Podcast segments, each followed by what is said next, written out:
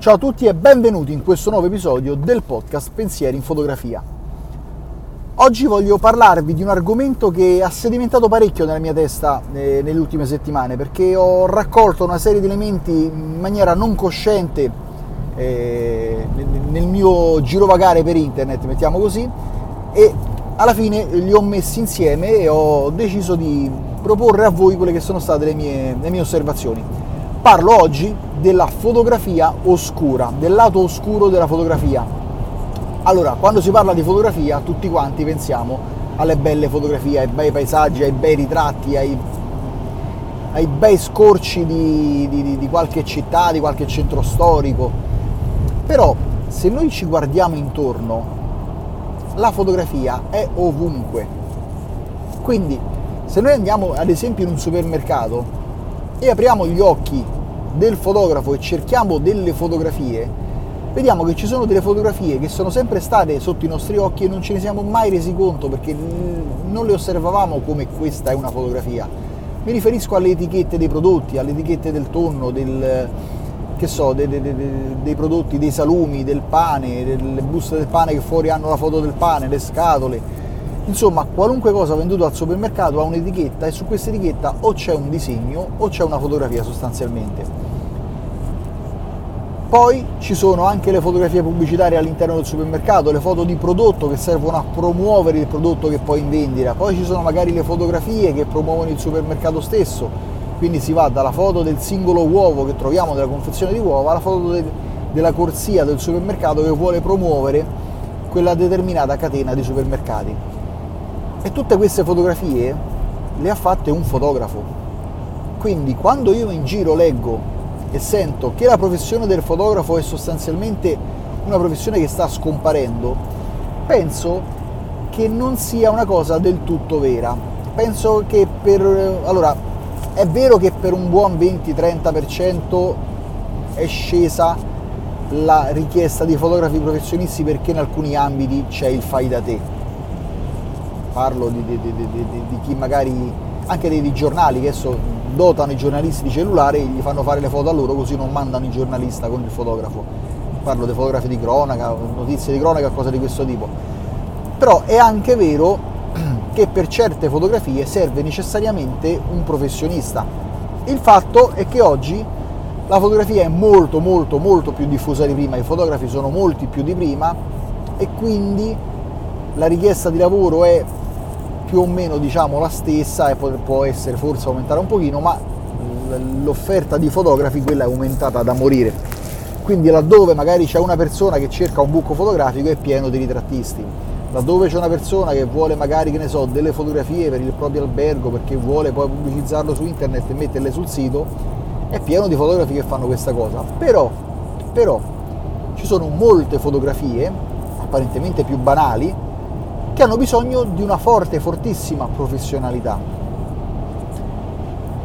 Vi ho detto, questo è cominciato qualche settimana fa quando ho visto un'intervista a Sara Lando, una famosissima fotografa che realizza delle foto molto particolari, e lei ha detto sì, queste foto sono quelle che mi rendono, mi hanno reso famosa, sono quelle che comunque mi danno una parte del, delle mie entrate economiche, ma il grosso delle entrate economiche, quelle con cui io pago le bollette, sono le fotografie dei bulloni, perché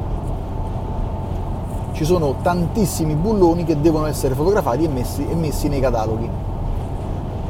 Un'altra cosa molto simile me l'aveva detta Manuel Gufanti, è l'insegnante di, di illuminazione, eh, quando frequentai un corso di illuminazione, eh, lui bravissimo fotografo, conoscitore di, dell'illuminazione e delle luci veramente notevole, però diceva io il grosso dei soldi con la mia professione le faccio fotografando le protesi dentarie per gli odontoiatri. Praticamente eh, lui fotografava queste protesi che venivano fornite letteralmente a scatoloni eh, per poter essere fotografate e messe eh, nei cataloghi ufficiali degli odontoiatri che poi questi cataloghi giravano eh, all'interno degli studi dentistici in modo che il dentista potesse ordinare quello che gli serviva ehm, all'occorrenza. E queste fotografie non erano semplici foto di protesi dentarie, erano foto realizzate con delle regole certosine molto molto pignole affinché il prodotto risultasse in un certo modo sul catalogo. Quindi il bilanciamento del bianco doveva essere qualcosa di ferreo. Il colore che si vedeva sulla stampa del catalogo, il colore della protesi, siccome poi esistono diverse sfumature di colori di queste protesi, il colore doveva essere necessariamente corrispondente a quello della realtà. In più le foto dovevano essere, le protesi dovevano essere fotografate da angolazioni diverse, secondo degli angoli precisi, molto precisi, perché il dentista vedendo quelle foto scattate da quell'angolazione capiva delle caratteristiche della protesi soltanto a guardarla. Quindi questo qua rendeva anche l'idea di come andava maneggiato il prodotto. In più, terza cosa, per tutte quante le fotografie, per tutte le protesi che finiscono sul catalogo, deve esserci una proporzione tra di loro, quindi tutte devono essere eh, confrontabili, nel senso che se io prendo una protesi a pagina 7 del catalogo e una protesi a pagina 100 del catalogo e le metto vicino,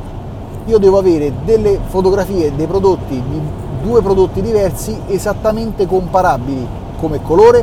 come aspetto nell'angolazione e come dimensione, perché se una è un po' più grande e l'altra è un po' più piccola, io non capisco se è un effetto ottico della fotografia o un, un'effettiva grandezza del prodotto finale, quindi le foto dovevano, essere, dovevano garantire questa proporzione.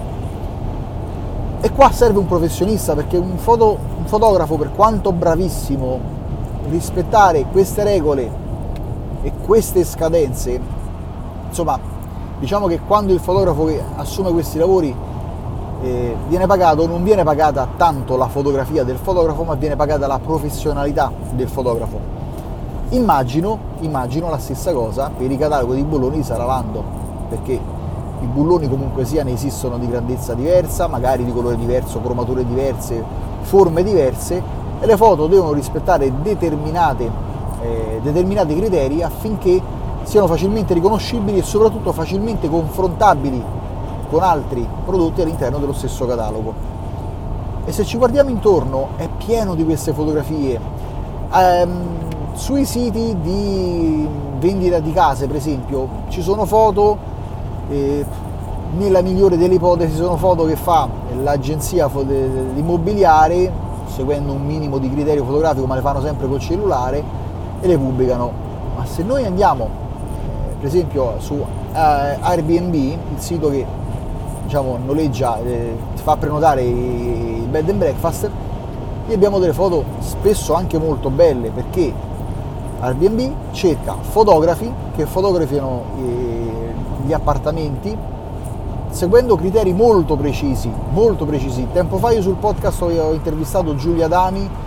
e lei mi ha detto che è una fotografa di Airbnb e ci sono, c'è proprio letteralmente un manuale con le specifiche da seguire e questo manuale oltretutto è tenuto segreto, nel senso che i fotografi che ce l'hanno perché eh, forniscono fotografie a Airbnb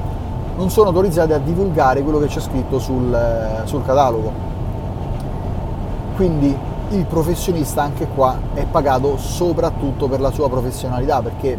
se una persona mi chiede un book, voglio una foto e voglio che questa foto venga bene, ci sono molti fotografi in grado di fare questo, ma se io cerco